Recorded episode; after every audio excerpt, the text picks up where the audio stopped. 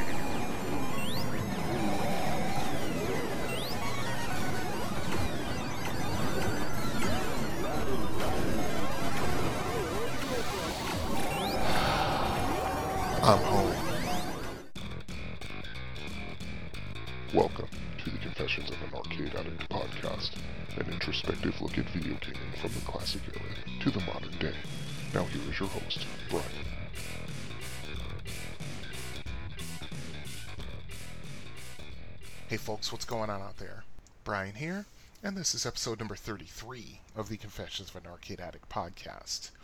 Not too much going on when last we left off, when I recorded episode 32.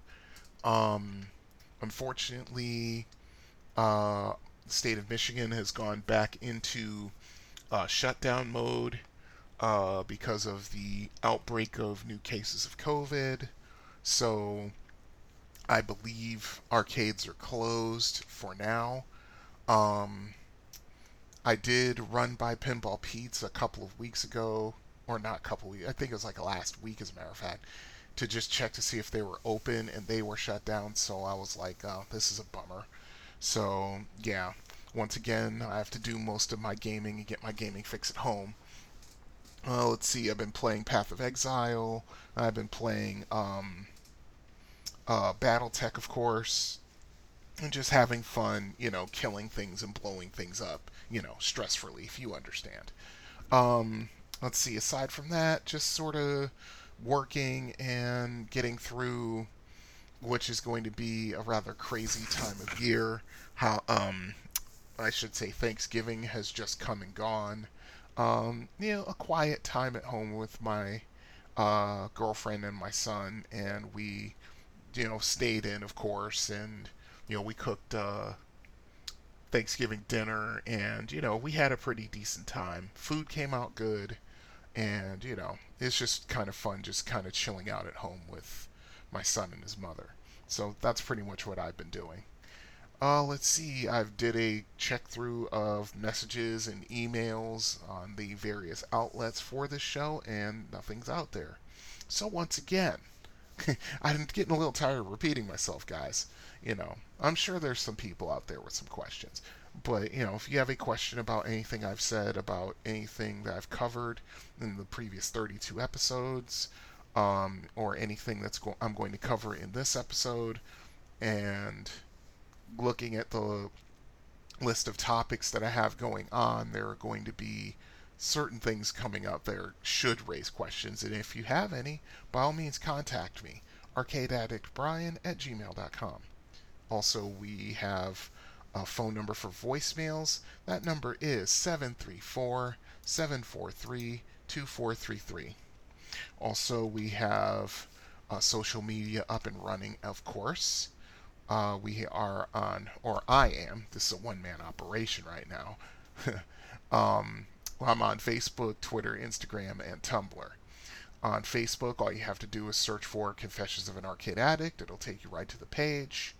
If you want to get a hold of me on Twitter, you can message me at arcadeaddict_B. Instagram, it's at arcadeaddictbrian. And Tumblr is tumblr.com/blog/confessionsofanarcadeaddict. So there are multiple ways of getting hold of the show, as always.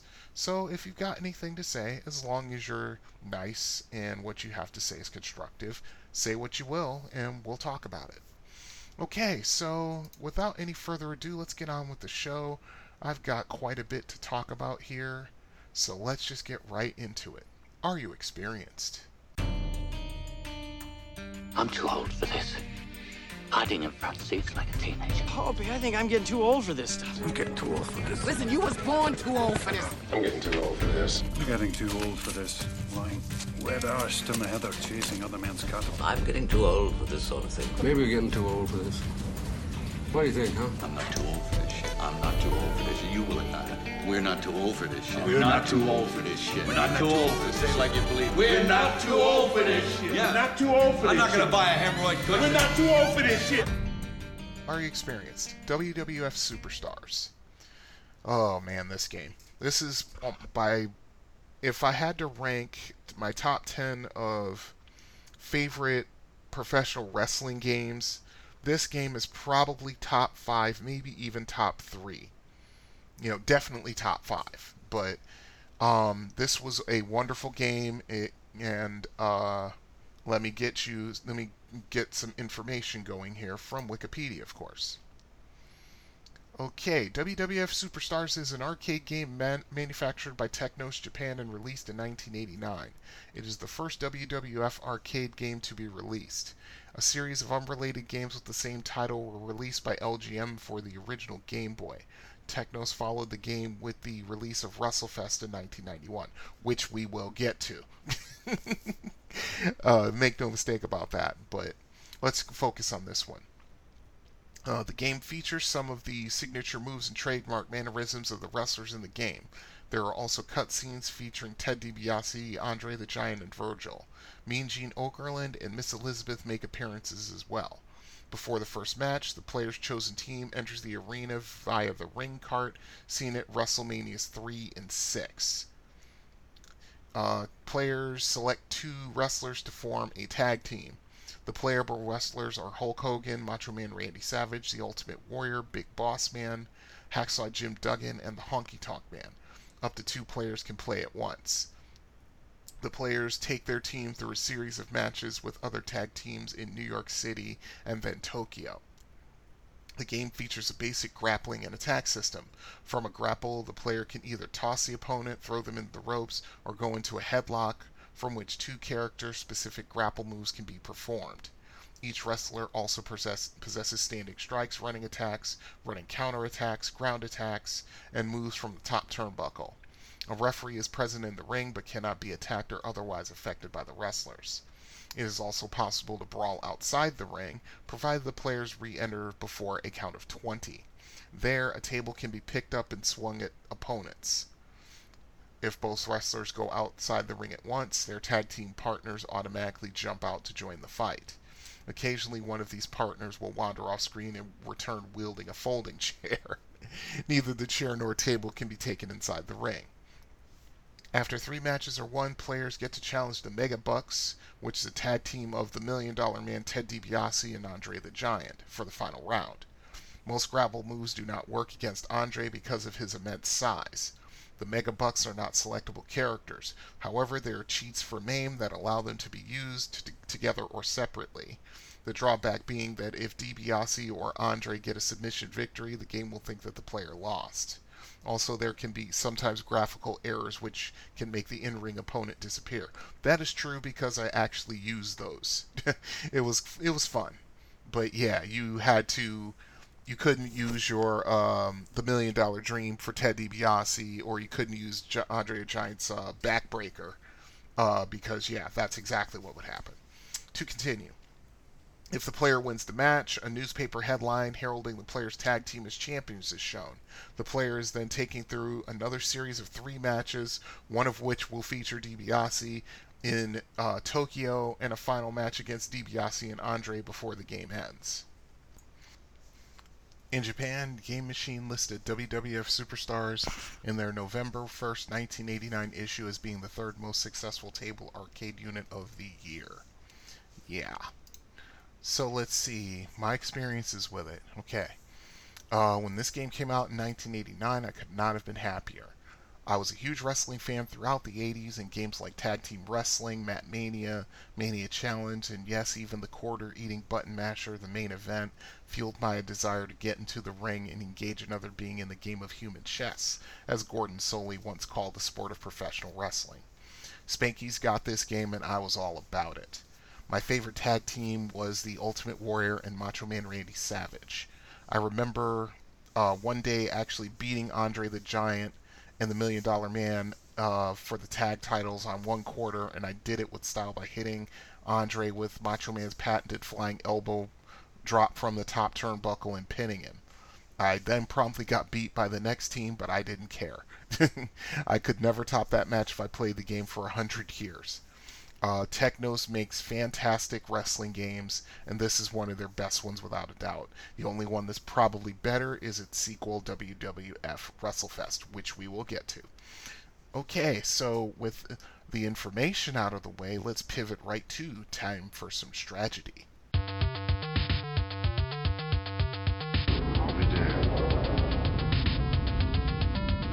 What happened? Come with that tactics, Mr. Ryan. Oh, I never should have doubted you, boss! There's a plan in everything, kid. And I love it when a plan comes together. It's about time for me to employ a little strategy. Time for some strategy. Okay, the trick to beating this game is to keep your opponent staggered and dizzy, and inflicting enough damage to keep them down for the 3 count, then using your partner to keep the opposition's partner from breaking up the pinfall attempt. Let's use the Ultimate Warrior as an example. When you start the match, you almost always get the first move in, so the best thing to do is hit your opponent with an atomic drop, which is, let's see, you get the initiative, you tap the punch button once to get the headlock, and then you hit the kick button, which I think turns the opponent into giving the atomic drop. That knocks them down, and then they end up getting up. Yeah, they're dizzy. From there, you use regular body slams and get him over towards your corner. Then hit another atomic drop on him to dizzy him again. From there, use a running clothesline. Then if you can pick him up off the mat without him actually reversing your grapple attempt, you hit him with the press slam, then go for the pin. From the moment your wrestler goes to pin the opponent, you get control of your partner. You use him to run across the ring and hit the opponent's partner with a running attack of some kind to knock him down while the pin is taking place. It's a 3 count, but it's more like 5 seconds instead of 3. The trick is not to use too many moves in a row, because at some point the opponent will start reversing your grapples and start hitting you with multiple moves, which will drain your health meter really fast. If you have to, tag your partner in, but sometimes even that won't save you from taking damage, and this is where the game starts to eat your quarters or tokens. As you progress in the game, the matches get tougher, so you have to figure out if you've inflicted enough damage to pin your opponent, which, especially when you get through the second set of matches from Tokyo, that's not easy to do, not even close. So yeah, it takes a lot of practice and just getting good instincts for the game and going from there. Let's see. As far as DiBiase and Andre are concerned, they're tough to beat, and that's no hyperbole at all. They are really tough to defeat. DiBiase is a ring technician, and his moves are almost always right on point, from his running drop kick to his running knee strike to his clothesline to his power slam, which is an automatic pin attempt, by the way, to his belly-to-belly suplex, and his regular suplex, and his back suplex, to the Million Dollar Dream sleeper hold, which is his finisher. And Andre is just a mountain of a man at 7'5", and he's really tough to hurt. Only the most basic of moves will damage him, and you have to stick and move at first to wear him down. If you're able to get grapples on him, the only thing you can do is whip him into the ropes and either hit him with a back body drop or a drop kick. And you have to keep doing this basic stuff over and over again. You're trying basically to wear him down. When you start to wear him down, the indicator is that you can go for body slams. When you're actually able to body slam Andre the Giant, that's when you know you've got him close to being beat.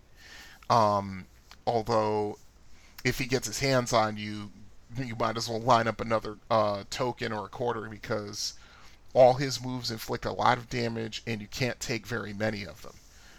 He can just grind you down with open hand slaps and chops. He can hit you with his own knee strikes to knock you down, where then he will try to sit on you and pin you, or he can use an over-the-shoulder backbreaker hold to submit you. If you do inflict enough damage on Andre, like I said, you get the ability to body slam him, and that's the sign where he's close to being beaten. Basically, what I do in that situation, if I'm able to do it, I just basically pick him up and body slam him as much as possible.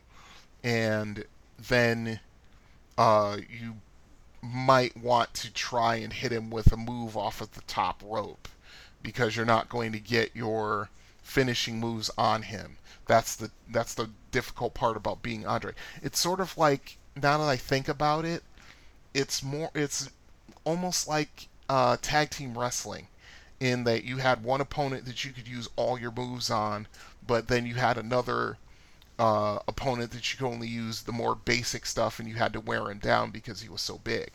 But that's pretty much it. The easiest, and I put that word in quotation marks, the easiest way to win is to wear down DiBiase. It's not easy at all, and if you inflict too much damage on him too quickly, he will go for the tag immediately. Do your best to stop him, even though it's kind of hard to do too. You try to cut the ring off from Andre. By what that means is that you want to try to get him on your side of the ring where your partner is, to where he has to go a long way across the ring to reach Andre, and most of the time you'll be in the way. And you just use frequent tags and hit him with dizzy moves, and follow up with running attacks when he's dizzy, and go for pinning attempts. That's the only way to really get him. I've only had the quote-unquote perfect match against this team once, where I wore DiBiase down enough to pin him without having to use another credit to refill my team's health meters. I mean, I love this game, it's a lot of fun, but it is sneaky tough. And that's just how I feel about it. And that is WWF Superstars in a nutshell. So yeah, if you ever played this game and you've got any sort of techniques or methods to beat this game, by all means, get a hold of me, arcadeaddictbrian@gmail.com. Okay, let's move on to Arcade Review.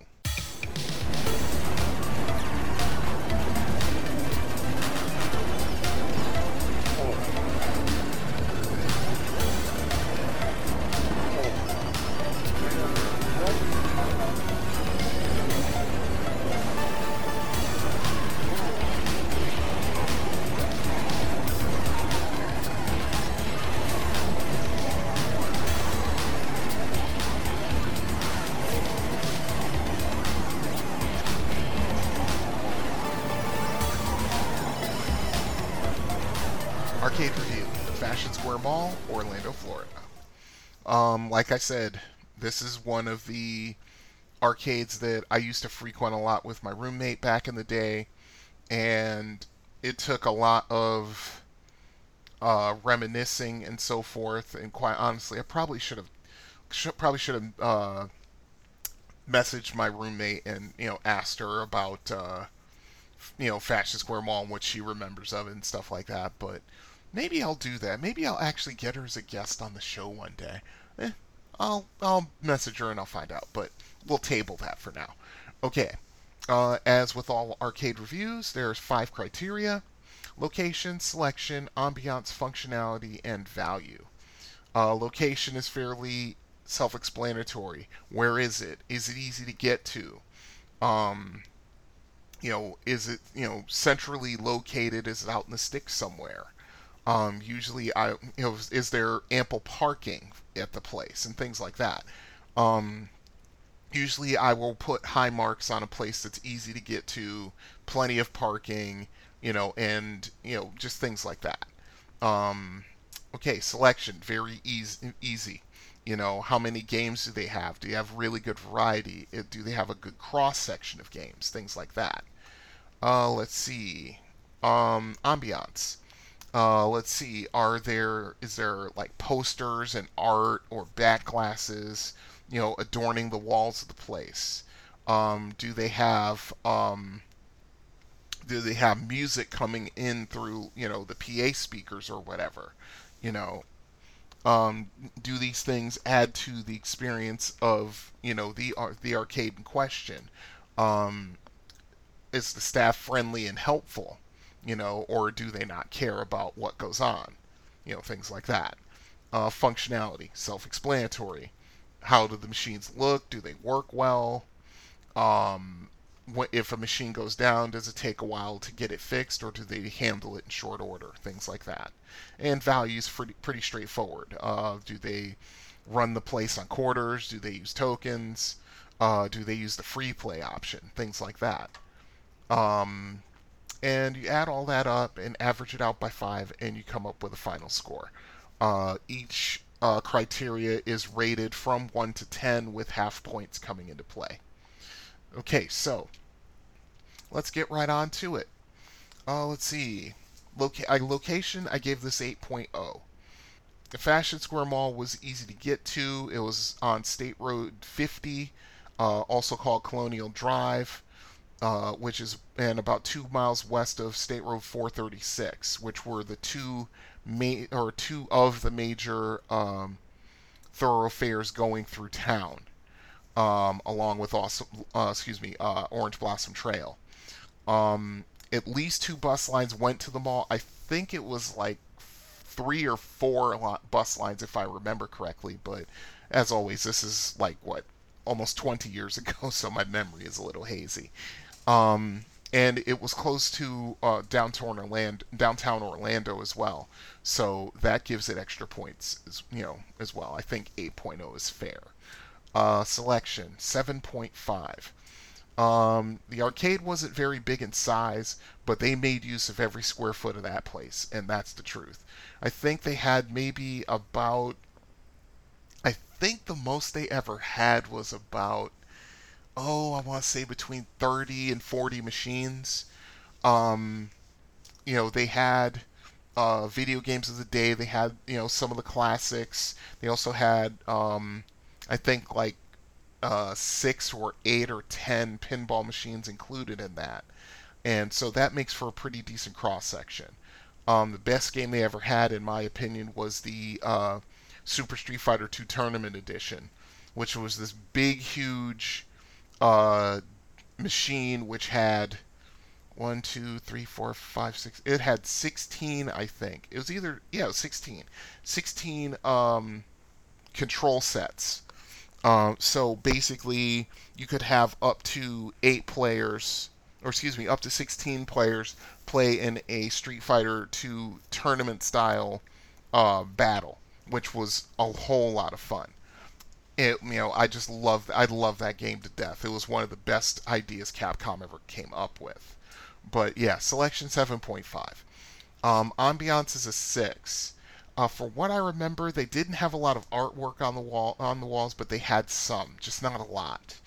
It was, as most non-franchise arcades were in the 80s and 90s. They were more about business. Although this one at least made a small attempt at some decent. It's something to look at aside from the game machines. The staff was okay. They weren't out of their way helpful or anything like that, but they did their jobs pretty well, and they kept a really good pretty good view on the place, and they had no problem calling security if somebody was out of line. So I give it a 6. Functionality, 7.5. The machines worked well, and if one went down, it got fixed in a decent amount of time, from that. I think, I'm not 100% sure, but they must have had an agreement with somebody who was really good at fixing electronics because, yeah, if a machine went down, unless it was a specialized machine like a laser disc machine or something like that, it got fixed pretty quickly. And value, I give a 5. The arcade ran on quarters, so that's pretty much average marks. So you add all that together and average it out, and you get a total score of 6.8. As I said in the rundown for this place, this one and its sister arcade at the Florida Mall were fairly important in the arcade runs that my roommate and I used to go on at least twice a week back in the 90s. It was a decent place, small in size, but big in stature, and they had games for every taste. Like I also said, the place closed down in 1996. It came back for a cup of coffee in 1997 before it closed down for good in 1998. It was a shame because I would say probably the beginning of 1998 was the dark times, so to speak, because the arcades in Orlando were starting to shut down all over town. The Fun Machine closed down. These places shut down.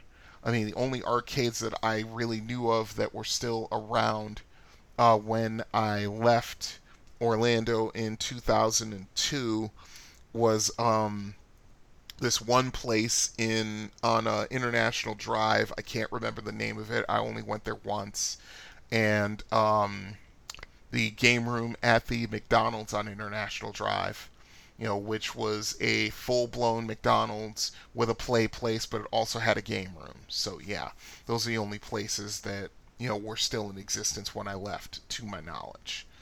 Okay, so yeah, that's the Fashion Square Mall Arcade. You have any thoughts or questions? Did you live in Orlando at that time? Did you used to go to this arcade? Let me know what you thought of it. arcadeaddictbrian@gmail.com. Okay, and let's go on to the final segment of this show, which is home systems. There is no place like home. Hey you guys, I'm going home. Look, this is not a game, Max. Screw you guys, I'm going home. Shall we play a game? Love to. Screw you guys, I'm going home. Clear a path! I'm going home!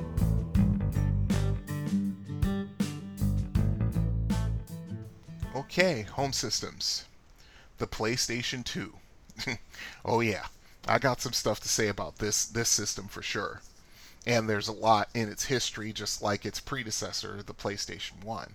So let's get right on to it. This is, the information, of course, is from Wikipedia again. The PlayStation 2, also known as the PS2, is a home video game console developed and marketed by Sony Computer Entertainment. It was first released in Japan on March 4th of 2000, in North America on October 26th of 2000, in Europe on November 24th of 2000, and in Australia on the same date, as a matter of fact. It is the successor to the original PlayStation, as well as the second installment of the PlayStation console lineup. As a 6th-generation console, it competed with Sega's Dreamcast, Nintendo's GameCube, and Microsoft's original Xbox. Announced in 1999, the PS2 offered backwards compatibility for its predecessor DualShock controller as well as its games. The PS2 is the best-selling video game console of all time, having sold over 155 million units worldwide. Over 3,800 game titles have been released for the PS2, with over 1.5 billion copies sold. Sony later manufactured several smaller, lighter revisions of the console, known as Slimline models, in 2004. Even with the release of its successor, the PlayStation 3, the PS2 remained popular well into the 7th generation and continued to be produced until 2013, when Sony finally announced that it had been discontinued after over 12 years of production, one of the longest lifespans of a video game console. Despite the announcement, new games for the console continued to be produced until the end of 2013, including Final Fantasy XI, Seekers of Adulan for Japan, FIFA 13 for North America, and Pro Evolution Soccer 2014 for Europe. Repair services for the system in Japan ended on September 7th, 2018. Wow. All right, let's do the history. Though Sony kept details of the PlayStation 2's development secret, work on the console began around the time that the original PlayStation was released in late 1994. Insiders stated that it was developed in the U.S. West Coast by former members of Argonaut Software. That's interesting. By 1997, word had leaked to the press that the console would have backward compatibility with the original PlayStation, a built-in DVD player, and internet connectivity. Sony announced the PlayStation 2 on March 1st, 1999. The video game console was positioned as a competitor to Sega's Dreamcast, the first sixth-generation console to be released, although ultimately the main rivals of the PS2 were Nintendo's GameCube and Microsoft's Xbox. The Dreamcast itself launched very successfully in North America later that year, selling over 500,000 units within 2 weeks. Soon after the Dreamcast's North American launch, Sony unveiled the PlayStation 2 at the Tokyo Game Show on September 20th, 1999. Sony showed fully playable demos of upcoming PlayStation 2 games, including Gran Turismo 2000, later released as Gran Turismo 3 A-Spec, and Tekken Tag Tournament, which shows the console's graphic abilities and power. The PS2 was launched in March of 2000 in Japan, October in North America, and November in Europe. Sales of the console, games, and accessories pulled in $250 million on the first day, beating the $97 million made on the first day of the Dreamcast. Directly after its release, it was difficult to find PS2 units on retailer shelves due to manufacturing delays. I remember this, but I will talk about that at the end of this. Another option was purchasing the console online through auction websites such as eBay, where people paid over $1,000 for the console. Yes, they did. The PS2 initially sold well, partly on the basis of the strength of the PlayStation brand and the console's backward compatibility, selling over 980,000 units in Japan by March 5th of 2000, 1 day after launch. That's what you call a success, folks. For sure. This allowed the PS2 to tap into the large install base established by the PlayStation, another major selling point over the competition. Later, Sony added new development kits for game developers and more PS2 units for consumers. The PS2's built-in functionality also expanded its audience beyond the gamer, as its debut pricing was the same or less than a standalone DVD player. This made the console a low-cost entry into the home theater market, which is true.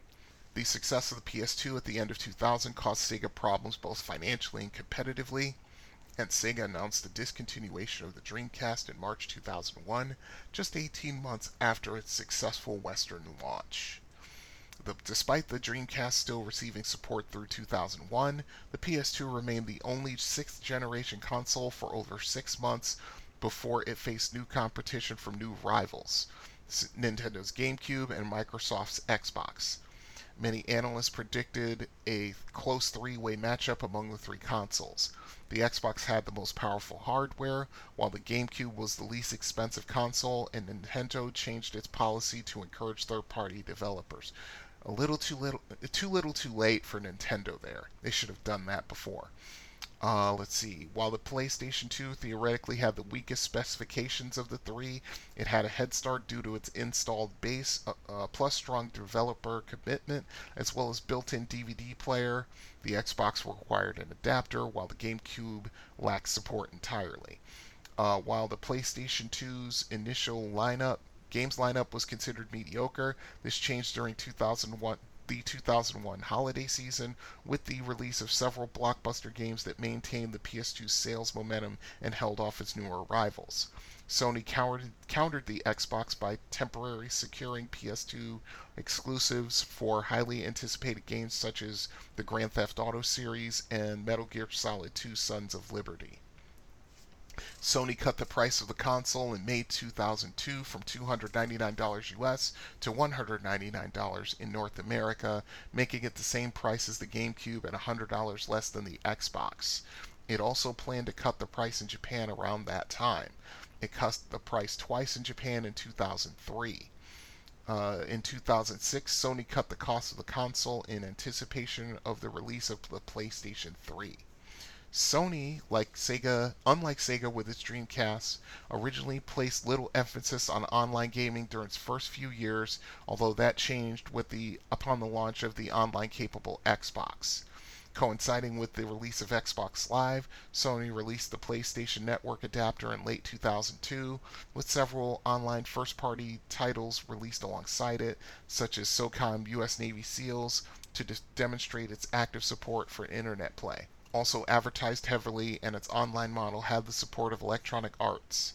EA did not offer online Xbox titles until 2004. Although Sony and Nintendo both started out late, and although both followed a decentralized model of online gaming where the responsibility is up to the developer to provide the servers, Sony's moves made online gaming a major selling point for the PS2. In September 2004, in time for the launch of Grand Theft Auto San Andreas, Sony revealed a newer, slimmer PS2.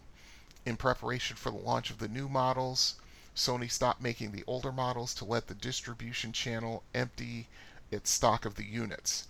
After an apparent manufacturing issue, Sony reportedly underestimated demand, caused some initial slowdown in producing the new unit, caused in part by shortages between the time the old units were cleared out and the new units were ready. The issue was compounded in Britain when a Russian oil tanker became stuck in the Suez Canal, blocking a ship from China carrying PS2s bound for the UK. During one week in November, British sales totaled 6,000 units compared to 70,000 units a few weeks prior. There were shortages in more than 1,700 stores in North America on the day before Christmas. Oh wow, that's bad timing. In 2010, Sony introduced a TV with a built-in PlayStation 2. Okay, let's go down to the reception. Okay. Initial reviews in 2000 of the PlayStation 2 acclaimed the console, with reviewers commending its hardware and graphics capabilities, its ability to play DVDs, and the system's backwards compatibility with games and hardware for the original PlayStation. Early points of criticism included the lack of online support at the time, its inclusion of only 2 controller ports, and the system's price at launch compared to the Dreamcast in 2000. PC Magazine in 2001 called the console outstanding, praising its noteworthy components such as the Emotion Engine CPU, 32 megabytes of RAM, support for IEEE 1394, branded as iLink by Sony and FireWire by Apple, and the console's 2 USB ports, while criticizing its expensive games, quote-unquote, and its support for only 2 controllers without the multi-tap accessory. Later reviews, especially after the launch of the competing GameCube and Xbox systems, continue to praise the PlayStation 2's large game library and DVD playback, while routinely criticizing the PlayStation 2's lesser graphics performance compared to the newer systems and its rudimentary online service when compared to Xbox Live. In 2002, CNET rated the console 7.3 out of 10, calling it a safe bet despite not being, quote-unquote, the newest or most powerful, noting that the console, quote, yields in-game graphics with more jagged edges, end quote. CNET also criticized the DVD playback functionality, claiming the console's video quality was passable, and the playback controls were rudimentary, recommending users to purchase a remote control. Yeah, I remember that. Using your controller to play DVDs was interesting. Let's see. The console's 2 controller ports and expensiveness of its memory cards were also a point of criticism. Yes, they were, until third-party developers made memory cards. Yeah, it was kind of tough, you know. But let's continue. The slim model of the PlayStation 2 received positive reviews, especially for its incredibly small size and built-in networking. The slim console's requirement for a separate power adapter was often criticized, while the top-loading disk drive was often noted as being far less likely to break compared to the tray-loading drive of the original model. Yeah, that's true. I have the slim model, and yeah, I've had that thing for years, and it just performs. Every time I turn it on and load something up, it just goes, you know. Fantastic reliability. Okay, let's go with sales. Demand for the PlayStation 2 remained strong throughout much of its lifespan, selling over 1.4 million units in Japan by March 31st of 2000. Over 10.6 million units were sold worldwide by March 31st, 2001. In 2005, the PlayStation 2 became the fastest game console to reach 100 million units shipped, accomplishing the feat within 5 years and 9 months from its launch, and this was surpassed 4 years later when the Nintendo DS reached 100 million units shipped in 4 years and 5 months from its launch. By July of 2009, the system had sold 138.8 million units worldwide, with 51 million of those units sold in PAL regions. Overall, over 155 million PlayStation units were sold worldwide by March 31st, 2012, the year Sony officially stopped supplying updated sales numbers of the system. My personal experiences with the system. Well, it's my favorite system by far. I mean, I could go on and on about it, but we'll just go with my notes. You know, I could wax poetic for quite some time. I remember people losing their minds when the system first came out, paying $1,500 or more to get it because there was a shortage at Christmas of 2000. I remember I came up to Michigan to visit my friends, and I was staying with them just before Christmas, I think. It was either just after or just before. I can't remember exactly. It was 20 years ago. But I remember I would look at the paper, and there were advertisements for people who had PlayStation 2s, and they were charging $1,000, $1,500. You know, I think there was one that had $2,000. And the weird thing was, and the sad thing was, is that people were paying that money to get these systems, even though it was... The problem with the PlayStation, at least in my opinion, was that the first model of it, you know, it had to, you know, it was really, really fragile. You could burn out a PlayStation 2 just by playing DVDs on it. I mean, I still have the first two PlayStation 2s I bought. Neither of them work. They're in my closet. And I have a PlayStation 2 Slim sitting on, you know, in my entertainment center in my bedroom. And yeah, that was the thing. If it was common knowledge that if you used a PlayStation 2 for playing DVDs as well as playing games on it, you would shorten its lifespan significantly. And yeah, it's true. My first PlayStation 2 only lasted me about a year. Let's see. To continue my notes. My first real experience with the system was when I was visiting friends and future roommates in the spring or summer of 2001. They had gotten a PS2 and several games, and the game that we would all compete at was WWE SmackDown Know Your Role. We would make our own wrestlers and go through the storyline to build them up, then we would have matches against each other. It was tons of fun. The game that would really get us going, though, because we were all D&D players, was Baldur's Gate Dark Alliance. I think I'm going to cover that in Are You Experienced? I think I kind of have to. It's one of my favorite action RPGs of all time. It was fun to team up and play the game, and we were all serious D&D players.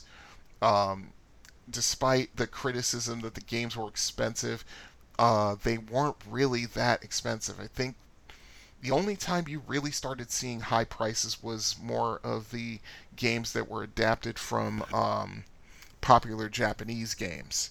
I think the average price for a PlayStation 2 game was like $49.99 or something like that, which was not really that expensive considering.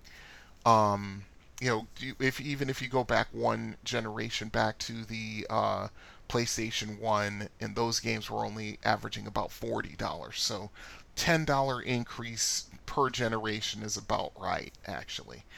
Let's see. Yeah, even brand new, they weren't that expensive, so by the time I moved with them in October 2002, they'd built up quite a collection. Shortly after I moved in, I bought my own PS2, like I said, which I promptly killed because I was not only playing games on it, but I was running movies off of it as well, which was deadly to the first generation of PS2s. I think they fixed that in the next go-round of models that Sony was sending out, but I'm not 100% sure. I think that's what happened. I bought another one in the summer of 2003, and that one lasted me about 5 or 6 years until it died too. Shortly after that, I bought a PS2 Slim, and it still works to this day. I think I've had that PS2 Slim for... Well, actually, I take that back. I bought a second PS Slim, so okay. So that's a total of three. I think that's how it went. No, that's right. No, I think I bought my PS2 Slim in like 2008 or something like that, 2009. And I've had that thing for 10 years and it still works. You know, I love it. That thing just, every time I turn it on, it just sits there until I say, you know, I want to play a PS2 game. And then I just, you know, pop the top, throw in a game, close it, turn it on, and it just works. And that's awesome. There's a reason why this system is the best-selling home console of all time, in my opinion. The games. This is something that has been lost since the PS4 and the Xbox One came out, and probably still is the same now that the PS5 and the Xbox One X have come out. And I think it really started with... It might have even started with the PS3 and Xbox 360. It wasn't exclusivity that made the PS2 and gave it its legendary status. It was the inclusivity. The system had nearly 4,000 titles made for it during its run, and that library made it the system to have. I mean, sure, the Xbox was a more powerful system, and the GameCube was cheaper, but in the end, if you don't have the games to back up the system, it's going to fail, like the Dreamcast did. I mean, basically... The PS2 comes out in 2000, and shortly after that, the Dreamcast, you know, Sega just folds on the Dreamcast, you know, which is a shame because they made really good games for the Dreamcast, but yeah, the PS2 just, like I said in episode 31, when I was talking about the PS1, the PS1 made Sony a juggernaut, and the PS2 made it almost unbeatable. I mean, sure. The Xbox had prettier games because their system was better, you know, had better specifications, and the GameCube was cheaper. But yeah, I mean, the PS2 still beat them out, and it wasn't even really close. You know, I mean, just the fact that this system has sold over 150 million units through its lifespan just is, that's the proof in the pudding right there. I still play games on it to this day, and at last count, I have about 50 to 65 titles for it. I haven't counted lately. If I want the games bad enough, I will buy them off of Amazon and other reputable retailers. Truth be told, if my PS2 Slim died tomorrow, I'd go right out and buy another one if I could find it. The system is iconic, the games were awesome, and it has more than earned its place at the summit of the video gaming mountaintop. The home video game mountaintop, let's say. So yeah, that's the PlayStation 2. If you have any thoughts, questions, I mean, God only knows, I'm pretty sure about 75 to 80% of my audience, as small as it is, have owned a PlayStation 2 because the Spotify breaks down my listeners by age group. And by far the largest age group is, like, what was it? Was it 30 to 49 or something like that? I'd have to look at the statistics. But, yeah, it's people around my age. You know, those people who were there back in the 70s and 80s and so forth. But, yeah, I mean, if you owned a PS2, hey, you know, let me know what you thought. ArcadeAddictBrian@gmail.com. Okay, and that's episode 33. Let's see, looking ahead to episode 34, I have another top 10 coming. Let's see, what else do I've got? Of course, RE Experience and Time for Some Strategy. And I have an on-the-road segment as well. So, this is Brian saying, have fun out there, good gaming, stay safe, stay smart, au revoir. This has been the Confessions of an Arcade Addict podcast. All music has been provided by Kevin MacLeod. You can find his music at incompetech.com. You can contact the show by email at arcadeaddictbrian@gmail.com, or you can call and leave a voicemail at 734-743-2222. 2433. Until next time, you have been listening to the Confessions of an Arcade Addict podcast. See you then.